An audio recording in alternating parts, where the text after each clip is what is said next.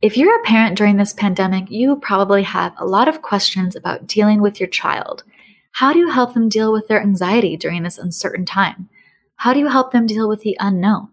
What is the appropriate amount of worry, and is talking about death normal? In this episode, I talk to child psychologist Robert Friedberg and answer some of your most pressing questions. The Mental Health and Wealth Show, the Mental Health and Wealth Show, the Mental Health and Wealth Show. Thank you so much for listening to the Mental Health and Wealth Show. This is host Melanie Lockert. And first of all, I want to acknowledge that you are brave and amazing for being here.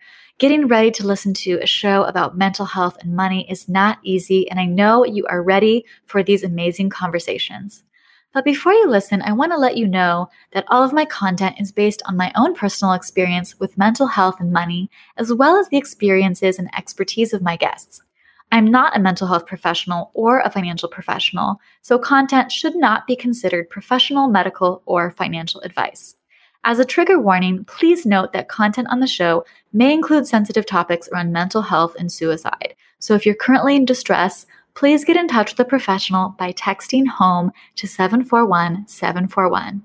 Thank you so much and enjoy the show. Hello, this is Melanie Lockert, host of the Mental Health and Wealth Show. Today we have an important guest, Robert Friedberg, talking about something that a lot of people are curious about, and that is parenting during a pandemic and dealing with all of the anxiety that children are facing as well as parents. Robert Friedberg obtained his PhD in clinical psychology from the California School of Professional Psychology, San Diego, and completed his postdoctoral fellowship at the Center for Cognitive Therapy, Newport Beach.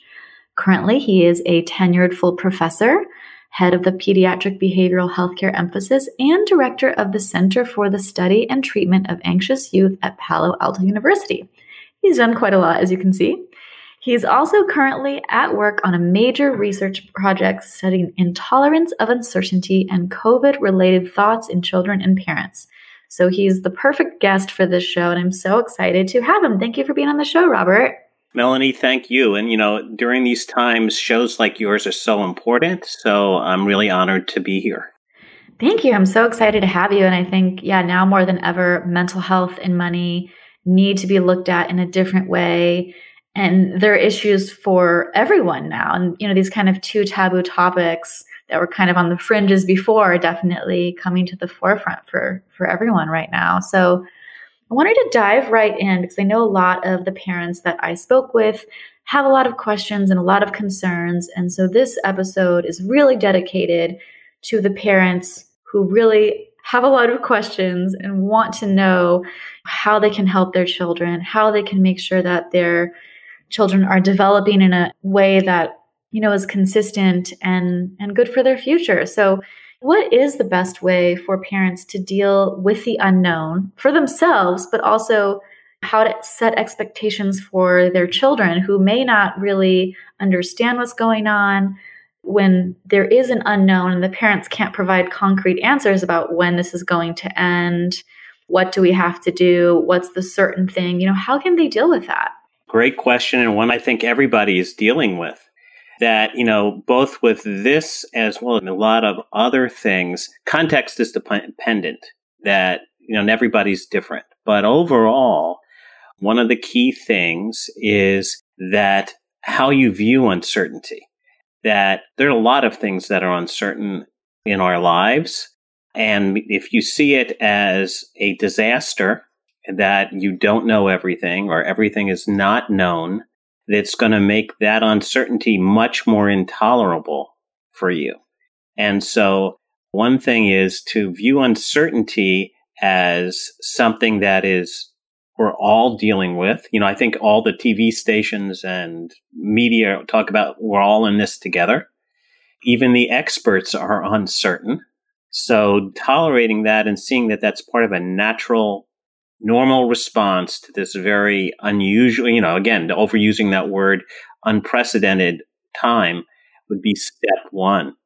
Step two is something that one of my patients taught me about many years ago when he was a young nine year old boy is that the way in which we kind of look at these phenomena really does shape things. So that if we see uncertainty as disastrous versus it is problematic, it is unsettling, it is uncomfortable, but it's not disastrous. So this little boy said to me, Dr. Bob, I got to start thinking in 3D. that really intrigued me, right? And I said, What do you mean 3D? And he goes up on the, to the whiteboard that I have in my office and he writes capital D's uh, discomfort or difficulty doesn't, second D, equal disaster, third D. And he said, see, 3D. I said, oh, okay. And that became a cue both for my work with him as well as other kids that I kind of appropriated and used as, you know, we have to think in 3D that difficulty, distress doesn't mean disaster. So I think that's probably the first step. Yeah, I think that's so important. I think we're all reckoning with this idea of uncertainty right now.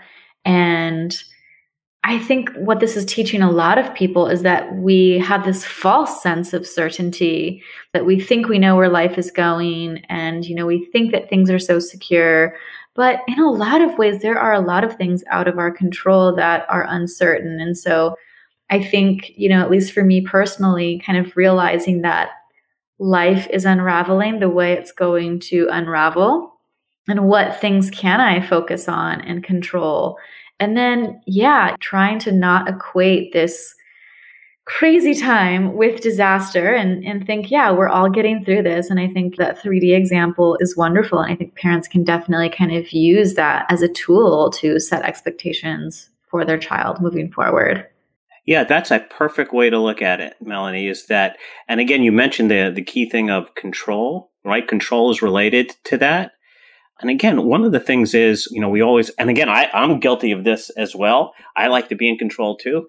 But when it gets to the point of that control is overly valued, right? It gets us because we can't control everything. But oftentimes, again, what I ask kids or parents who do overvalue control is again, I used to work at Penn State Hershey, and our offices used to be across the street from Hershey Park, which has a big roller coaster. And I would often ask families, Do you go on the roller coaster? And they said, Yeah. And I said, Do you like it? And they said, Yeah, I love the, you know, I love it, whatever. I, I can't remember the name of the roller coaster. They said, Yeah, I love it. And I said, Well, what do you love about it? He says, You don't know what happens next. You know, it's exciting, whatever. Yeah. I said, Oh, so you do like being out of control, right? You can't. So there's situ, you know, we go to scary movies, suspenseful movies, and like that. So it's, thinking in degrees is really, really important. How much and what you can control or be certain of. I love that level of nuance. Thank you so much for sharing. And so, you know, I wanted to continue on this idea of anxiety. There's a lot of anxiety around COVID 19. We're in a pandemic. People in this generation have not experienced anything like this. And for parents in particular, I feel like they're dealing with a hard time. You know, they're suddenly having to take care and also educate their child at home and all of the situations that were kind of normalized and part of this greater function are now gone. And so there's a lot of anxiety for the parents, there's a lot of anxiety for the children. And so with all of these kind of restrictions and these rules, it's you know very much anxiety inducing. And so can how can a parent manage a child who is becoming more scared of going outside and is no longer feeling safe. And full disclosure, I'm selfishly uh, curious about this answer as well because I find myself being a little more agoraphobic these days. I'm I'm scared to go outside and I really hope I don't develop anything worse and I think parents especially during this developmental phase that is so important how can parents manage a child who you know is becoming more scared of going outside and, and no longer feeling safe Melanie, perfect question. It's so universal. I, am I'm hearing that all the time. And I agree with you too, is that, yeah, I, I'm not sure anyone is completely comfortable going outside. And I'll just, just a quick aside, there's a biologist who wrote a wonderful book called The Lives of a Cell. His name is Lewis Thomas. And there's a great line in this about the formation of, of anxiety. And he said, evolution favors anxious genes. And again, this is just something that it's, it's good to be alert and cautious. But when it becomes paralyzing and immobilizing, then it's, it's hard. So for parents, right? And again, this is getting back to, don't want to be too repetitive, but context is important, right? So parents teach kids to do scary things all the time. Um, this pandemic, and also, you know, it, again, we're in a, a period of social unrest as well. Everything is uncertain. There's a lot of chaos about everything. And so it's the context in which you're teaching kids to be, you know, more brave than sort of changing the how you usually do this. An analogy I often say is we ask kids to cross streets all the time. Um, their safety behaviors, they look both ways, push the walk button, don't talk to strangers, you know, all of those safety behaviors. It's the same type of thing now, is except it's masks, hand washing, distancing, all of those things.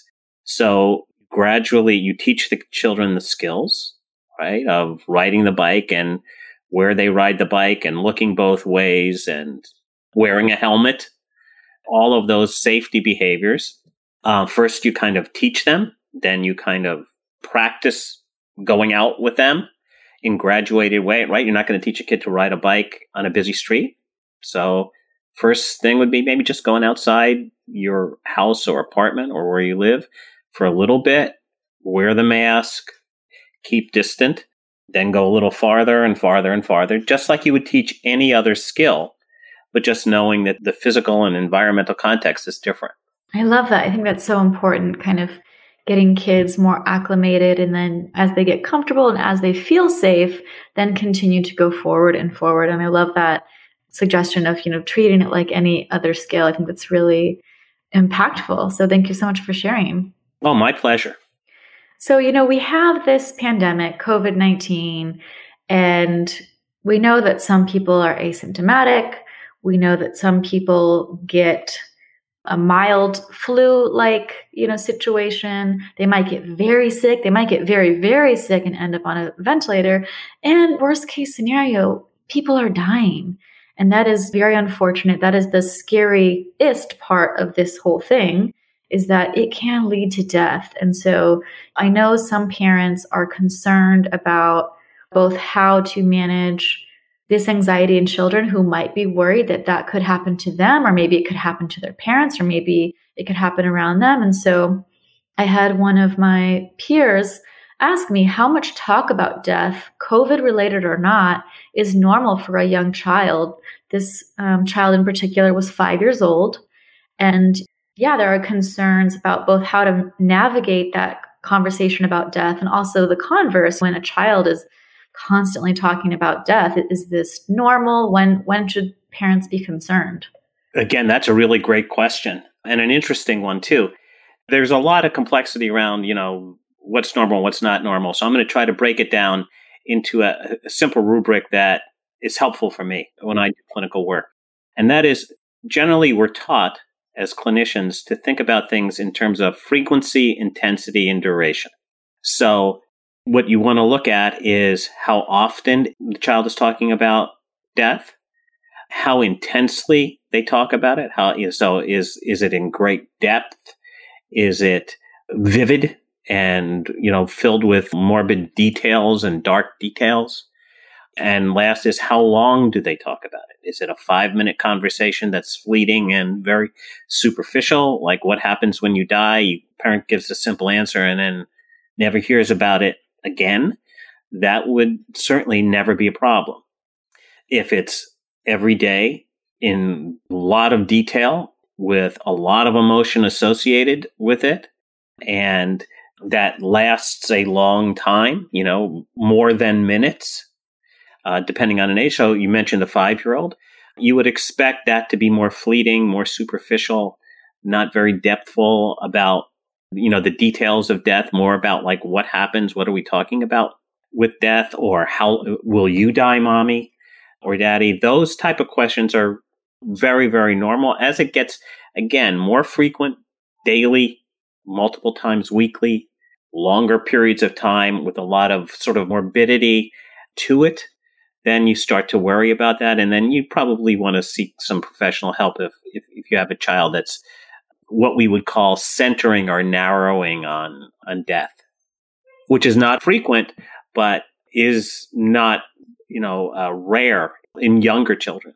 Okay. Thank you so much for sharing that. I think that's super useful. And kind of another part of that question, you know, how can parents navigate this conversation if children are realizing this could potentially end up in death? Or is there an appropriate way to tell them that this might happen? And, and just full disclosure, I am not a parent at all. I do not have children. So I don't know if these questions are even appropriate or right. But I'm curious for parents like, is that an appropriate discussion for them to have? If so, how can they navigate that? Any discussion is pretty much appropriate between parent and child. You know, it's the more you discuss, the better it is. But you really have to match what you're saying or making what you're saying relevant to the age of the child. So the way in which you talk about this with a six year old is going to be different than a 16 year old. And one of the difficulties with this, and this is, this is true in any sort of risky situation, is that in many cases, a lot of these dangers are low probabilities, but the magnitude of the danger is high. That's what makes everybody scared. To put it in a, in a context or an analogy, the analogy that I use is when you're a parent of a teenager and they go driving, either as themselves or with their peers, that they um, they're taking a risk, and the risk of a fatal car accident is higher in teens, yeah, but it's still relatively low probability, but the magnitude of the danger is high. We tolerate that all the time. Uh, you know, otherwise we wouldn't let our kids go out. yeah. uh, so it's the same. It's the same situation again, or even walking to school, right? They they have to look both ways when they cross the street. If they walk into traffic, that's a dangerous situation. Fortunately, not a lot of kids do that. But if they did, it would be a high magnitude. So I think what you have to, as a parent, you match how you talk about the probability of the risk of what you might be engaging in and saying, yeah, you know, if we don't do that, there is a possibility that you can get really ill and die.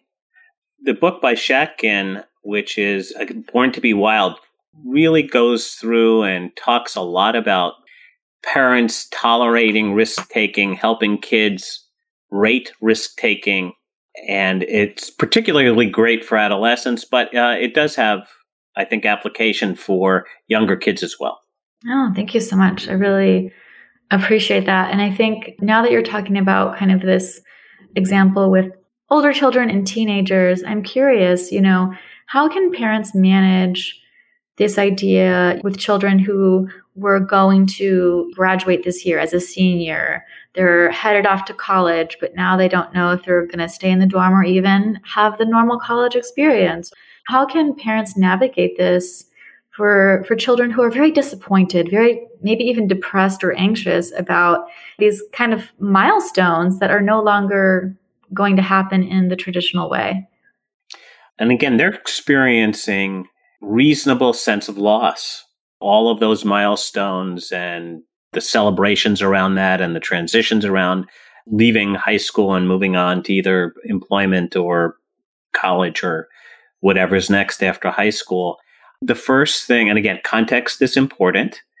So it's going to vary for age range and parents and everybody's circumstances. But the first thing is sort of to validate that, that that's a loss and to allow kids some time to vent about that or to grieve that loss of the graduation celebration or whatever they have lost regarding that.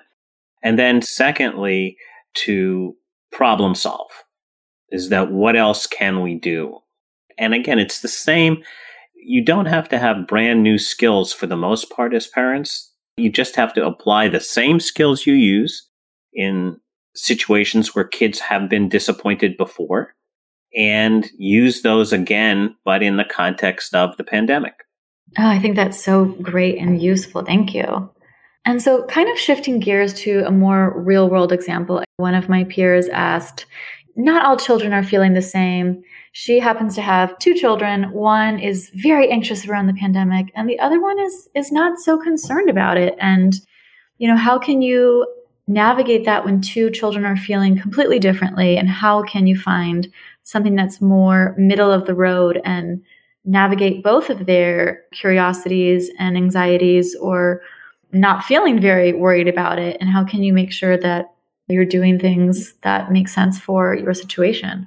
I love that question because that question also has an has sort of a, an embedded or implicit advantage to it. So if you have multiple, let's say two kids or more, and one of them is anxious and the other is perfectly fine with everything, there's an advantage to that because you can use the sibling as a model. You can sensitively help the child who you or the child who is more anxious or distressed by using their peer model, their sibling model as a helper. So in like in our previous example of, you know, whatever it is going out to the front yard for a greater period of time is that involve the non-distressed child in the activity that you're teaching the younger child to uh, cope with. And then you could say, well, you know, Johnny's doing this. What do you notice about Johnny that is helpful to you? What's not helpful? How can Johnny and I and you help you um, go outside and, you know, ride your bike in wherever it is? So that there's an advantage to having a sib who is coping well um, and it's clearly an advantage than if you have all, it becomes much more difficult if all the kids in your household are, are distressed because you can get a contagion effect there. Uh, of that one anxiety or one level of depression just, you know, accelerates the others. The key here is to be, is to use this, the, the model, the sibling model very sensitively and not in a way that makes the other child feel less than. Definitely. I love that. I think that's super useful. And I think that's going to be really helpful for the person that asked this question. I think for a lot of parents too, who are dealing with a similar situation as well. And just kind of piggybacking off that, you said this is a better situation than working with a lot of children who happen to all be very anxious about this and can have a contagion effect. How would parents who are dealing with that situation navigate this? That's a much tougher one. Again, what you have to do is certainly kind of recognize the different age ranges because kids will have different types of fears or anxieties around this based on their age, right? An adolescent is going to have more abstract, more sophisticated worries than a younger child. So you have to treat them again much more individually as to what these fears are that's certainly going to take a real toll on on a parent.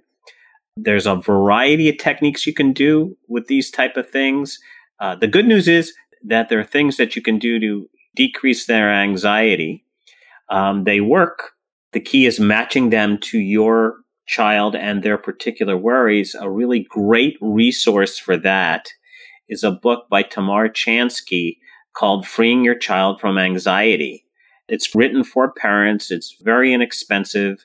It's a paperback book, has very, very clear and practical strategies for kids who may have more concrete worries just about when do I go back to school mm-hmm. or what's school going to be like to adolescents who might have very abstract, far reaching worries such as how is this going to affect my education? How is this going to affect the economy? well, will I be able to get a job? All of those type of what ifs that can make people very, very, very, very anxious and worried. So the good news is that there's lots of things you can do. The complicated fact is it depends on the nature of each of those kids' worries, which more than often than not are going to be different. Yeah, I'm so glad you provided that resource. And I think that's wonderful to give parents, you know, places they can turn to with actionable advice because this is a lot to handle for, for anyone. And I think parents are taking on so much extra work right now and trying to be an additional support to their children and trying to figure out, you know, how they can do that while also taking care of themselves. Absolutely. And it's so important that parents give themselves a break because so many are being teacher, therapist, mother, nurse, you know, father, uh, etc. It's very, very demanding. And so it's important that parents give themselves a little bit of grace and patience during this time and realize that for the most part, what's worked with, with you and your family will work in the pandemic if you just have to, you know, apply it in that context. Thank you so much. So, parents listening, this is your permission slip. Take a break. you are allowed to take a break and take care of yourself. This is a lot for anyone. So, just wanted to repeat that because I know there are a lot of parents who who need to hear that and need the permission to take that to heart. So, thank you so much for saying that. Absolutely. So, one of the most difficult parts of this pandemic, besides the anxiety, is the social isolation. You know, we are stuck inside and it can be incredibly lonely, incredibly frustrating. And so I've heard from a lot of parents that they are worried about how this isolation is going to affect them developmentally. Is it going to cause developmental damage by not, you know, engaging with others socially? And what can they do to help avoid that, if anything? That's a real concern, right? And then um, the honest answer to that is it depends just like a, a, a physical illness, it depends on sort of the pre-existing vulnerabilities that your child has. Um, for kids who have more prone to more depression or more social isolation or more anxiety or more anger or whatever, that it wouldn't be surprising that, that the pandemic makes that worse. For kids who don't, they may have some negative effect, but that's going to be relatively less than if they have a pre existing condition. But to minimize some effects of social isolation, you can think about, um, depending on the resources that the family has, certainly, you know, remote play dates on, you know, Zoom or whatever platform or whatever thing is accessible to that particular family is a good idea in person ones that again so I adhere to the social distancing and masking requirements you know that would also be okay. You know for example back in the uh, 2008 again when i was at hershey and we had the swine flu epidemic there were some families that were worried about social interaction among friends and the and the, and the peers but also worried that they didn't want to rob their kids of play dates. So one of the things we came up with is they used um, walkie talkies. Oh, and, fun!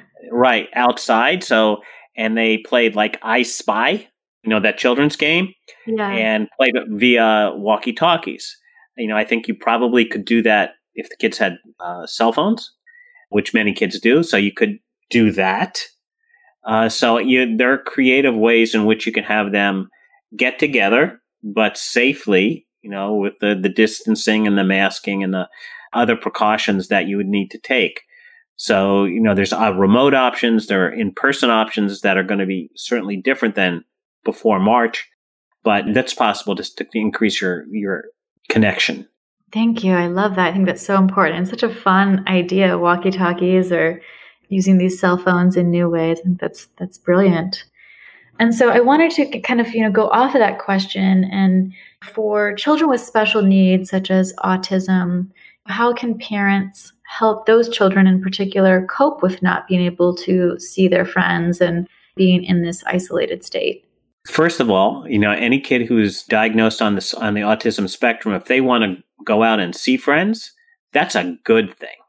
So I would again begin by by kind of reinforcing that that desire, but also kind of putting a limit that we have to have these different parameters or precautions about how we, you know, interact, how we socialize with friends, with pals. So one of the things that you first have to do is help them with, you know, they may not be able to play or interact in ways in which they have done in the past, then they may feel frustrated or disappointed about that. Similar to some of the other comments, that level of frustration is similar to other frustrating situations that the kids and the parents have had to navigate in the past. So you'd use the same strategies to help them tolerate frustration that you've used when perhaps their routines have been disrupted or things have not gone their way or those type of things is that there's really not a, a you know a, a secret pill or skill for this current situation right? Mm-hmm. um, frustration is frustration disappointment is disappointment. The event is different right? Or the you know the occurrence around this. So um, you'd use the same things you do to, to help them deal with frustration over other things Oh, thank you so much. I think you know it's such a good example and such a good reminder that we have felt these feelings before. We have felt these emotions before. Maybe not exactly to this magnitude, but we felt them before and and this is a new situation and you know kind of going back to the earlier questions, you know, about uncertainty, I think another kind of reframing technique with the uncertainty is to try to have a positive lens about it and say anything's possible right? I think mm-hmm. that's something that I try to hold on to is like I can so easily go into this anxiety spiral and like one thing triggers another, then suddenly I'm, you know, worried about the zombie apocalypse and everything's ending and imploding. But I think we can also use that uncertainty to be like things can be better and we don't know what's going to happen and, and good things can happen, you know, like just thinking of um, parents and kids in general and just you know life experience you know when you have a good thing happen you're like wow I, I, would have never thought this would have happened in my life. I would have never imagined that i met the love of my life. I would have never imagined that i got into this school. I would have never imagined that i got this great job. You know i think we can use those examples and use that to reframe our anxiety about the uncertainty Absolutely. And again, a great, great point is that certainly there are a lot of stressors and downsides to this pandemic. That goes without saying. But again, it's really how we allocate our attention. If we only allocate on the dangerous, depressing, frustrating parts of it, which are normal, right? But if that's so absolute, that's the only thing we're looking at, it's going to make it worse versus looking at the things that might be an advantage of this. You know, one of the, uh, while nobody likes being stuck in the house, right? You know, the other, the one thing that I, that my, and, and Melanie, you know, my wife, Barbara and I have said is, man, you know, some of our income has decreased, mm-hmm. but we're really saving a lot on gas. Yeah.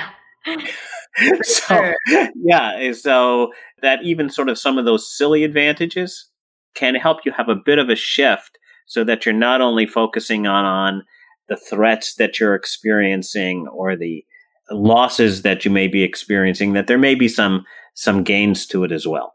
That's such a good example. I mean, I think a lot of people are dealing with a huge loss of income, obviously of varying degrees, whether it's slight loss or a huge loss or, you know, up until unemployment. And i think yeah to your to your point like yeah but we are saving money on gas. We are saving money on going out to eat. And these are the other wins that we can look at while we try to navigate the other part of the equation and you know fix that. But it's important to look at what are the wins. You know i've heard from other parents who say this is the first time I've really been able to have quality time with my child. You know, I was always so busy going here, there, and everywhere. And this has really reaffirmed the importance of family. And I think that is a huge thing that could potentially come out of this for some parents is that they have been able to reconnect with their children and their family that potentially they were not able to in a way before. Absolutely. And I you know you hit on it so astutely there, which is there's a there's a thing that cognitive therapists call tunnel vision and that it's very easy during these times to do this sort of tunneling and you're only looking at the threats and losses and etc. that this occurs. I'll again give you a pure example for myself. When this first started, all I could hear outside my house was ambulance sirens. Mm, yeah. Right. And I was that that literally I was tunneling in on that must mean all these people in the neighborhood are getting sick, right? Mm-hmm. And the mm-hmm. more I focused in on just those, you know, the threats, the more anxious I became. Versus there was naturally it was not 24/7 that the but it seemed that way because I was tunneling, right? It was probably 3 or 4 or 5, you know, uh, that were in the neighborhood where the the ambulance came. But if you f- allocate your attention just to those threats, losses, etc., it's going to magnify them. Definitely, definitely. So I, I want to address this huge concern and also really just kind of hopefully provide some comfort for parents. So this is for parents in general, but I'm especially thinking of some mothers of young children I know who are thinking that they're just messing everything up right now. They think that they're not doing the right job with teaching, they're not doing a good job taking care of their children, they're not doing a good job as a husband or wife. They can't manage it all. And I've, I've heard this from a lot of parents in particular, but women specifically, who just feel like they're not doing anything right and they can't manage it and it's too much. And they feel like they are failing. And obviously, I disagree with that, but I'm curious what you would tell them to, you know, kind of offer a different perspective. You know, perfectionism is such a curse sometimes. Yes. The thing about perfectionism is that it's such an absolute. So I'm either perfect at one end or a failure at the other. Versus there's no in between. There's no degrees of goodness, right? It's either good or bad. I'm either perfect or unworthy. I'm either, you know, whatever, perfect or incompetent. You know, as I said before, this is such an important time to really essentially dare to make mistakes that it's so important to dare to be imperfect. Trying to juggle all those balls, as you said before, as a mother, father, other caregivers to kids, gets a lot of balls to keep in the air. And so you have to allow yourself to drop them, you know, a, a little bit or give somebody else some of the balls if possible. But having that sort of unrelenting standard of being best at everything really comes at quite a cost. So I, I can't emphasize more of saying, you know, that, again, I work mainly with kids and adolescents so, you know, what I tell my perfectionistic kids and adolescents is you want to put it in degrees. How imperfect or how perfect are you? So, first of all, nobody's ever a 10 on perfect. That's not possible.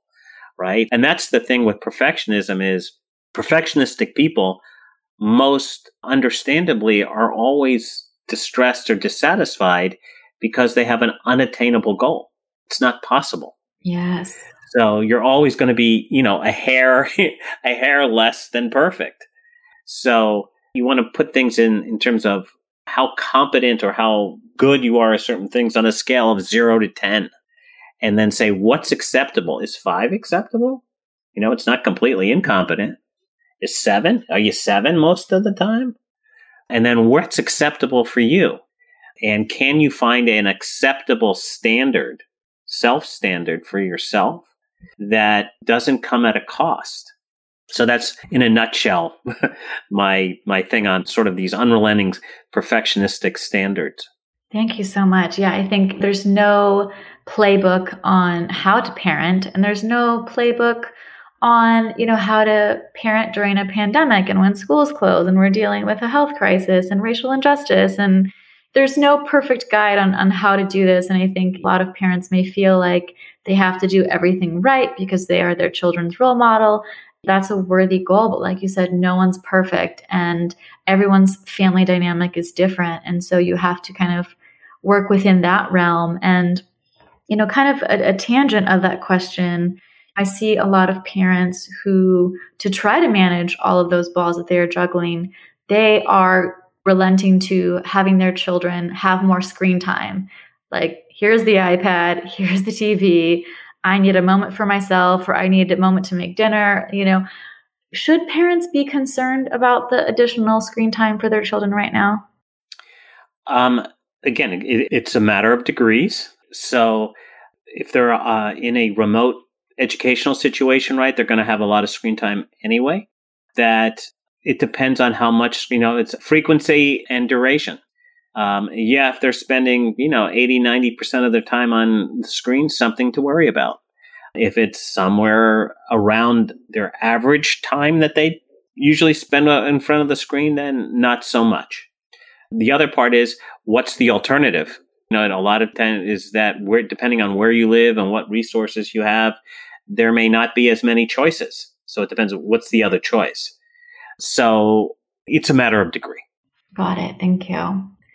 And so I wanted to end this interview with a question that I think everyone is thinking of, but especially people with children. And that is when do the mental health risks of isolation, you know, when do they start outweighing the virus illness risks of coming in contact with people? When they become severe. Mm-hmm. Right. So we always look at sort of risk benefit. And, it, you know, Dr. Fauci, all, uh, when he comes on, talks about that you have to be aware of the context of the level of contamination by the virus, right? It depends on where you live, what you do, all of those type of things. So you have to do a, a constant uh, risk benefit ratio analysis for your family. That when you're seeing a deterioration in your child's functioning as if uh, due to the isolation, it doesn't mean that you have to quickly expose them to greater health risks. It may be that you have to seek help, which may be available via telehealth from a practitioner or an agency or a hospital or wherever, depending on your resources and your your location and those type of things. So, you know, like with many of the other things that we said, it's not really an either or. It can be both. So you can protect your health and protect your mental health by seeking telehealth options. Yes, and I highly recommend telehealth options. I think that kind of helps level the playing field for some people where distance and time were an issue. And yeah, I think, you know, it's always kind of a risk analysis of what am I willing to risk? And like you said, it's not necessarily an either or. And if really the issue is the child needs socialization, that's the one thing that's really going to help them out. I think, you know, like you said earlier, having masks and social distancing, you know, at least six feet or more apart, get creative, figure out those games like the walkie talkie, like what can be done in, in that scenario. Exactly. You know, or, you know, you know, you see uh, like commercials on on TV where the kids are separated by a window. Yeah. Right. And they play Simon Says or something like that. So there, there are ways to do that. Oh, thank you. Well, this interview has been so useful. I know people are going to find it so helpful for their particular situations. Is there anything else that you want to add around parenting during a pandemic and dealing with anxiety? No, but I do want to say one thing, Melanie. I think that what you're doing with your podcast is so important, getting information out to people that's readily accessible that you know this isn't a, a, in particular again as we talk about context that the podcast like yours really in a time in which this pandemic has laid bare our health disparities our racial injustices our need to connect with other people that this really serves a very important function. So i'm really thankful and appreciative of the work that you're doing and really feel privileged to be a guest uh, to contribute in some way. Oh, thank you. You're getting me quite emotional over here. And I, I really appreciate that. This is, you know, a huge passion project of mine. And I think it's so important that we break the stigma around money and mental health.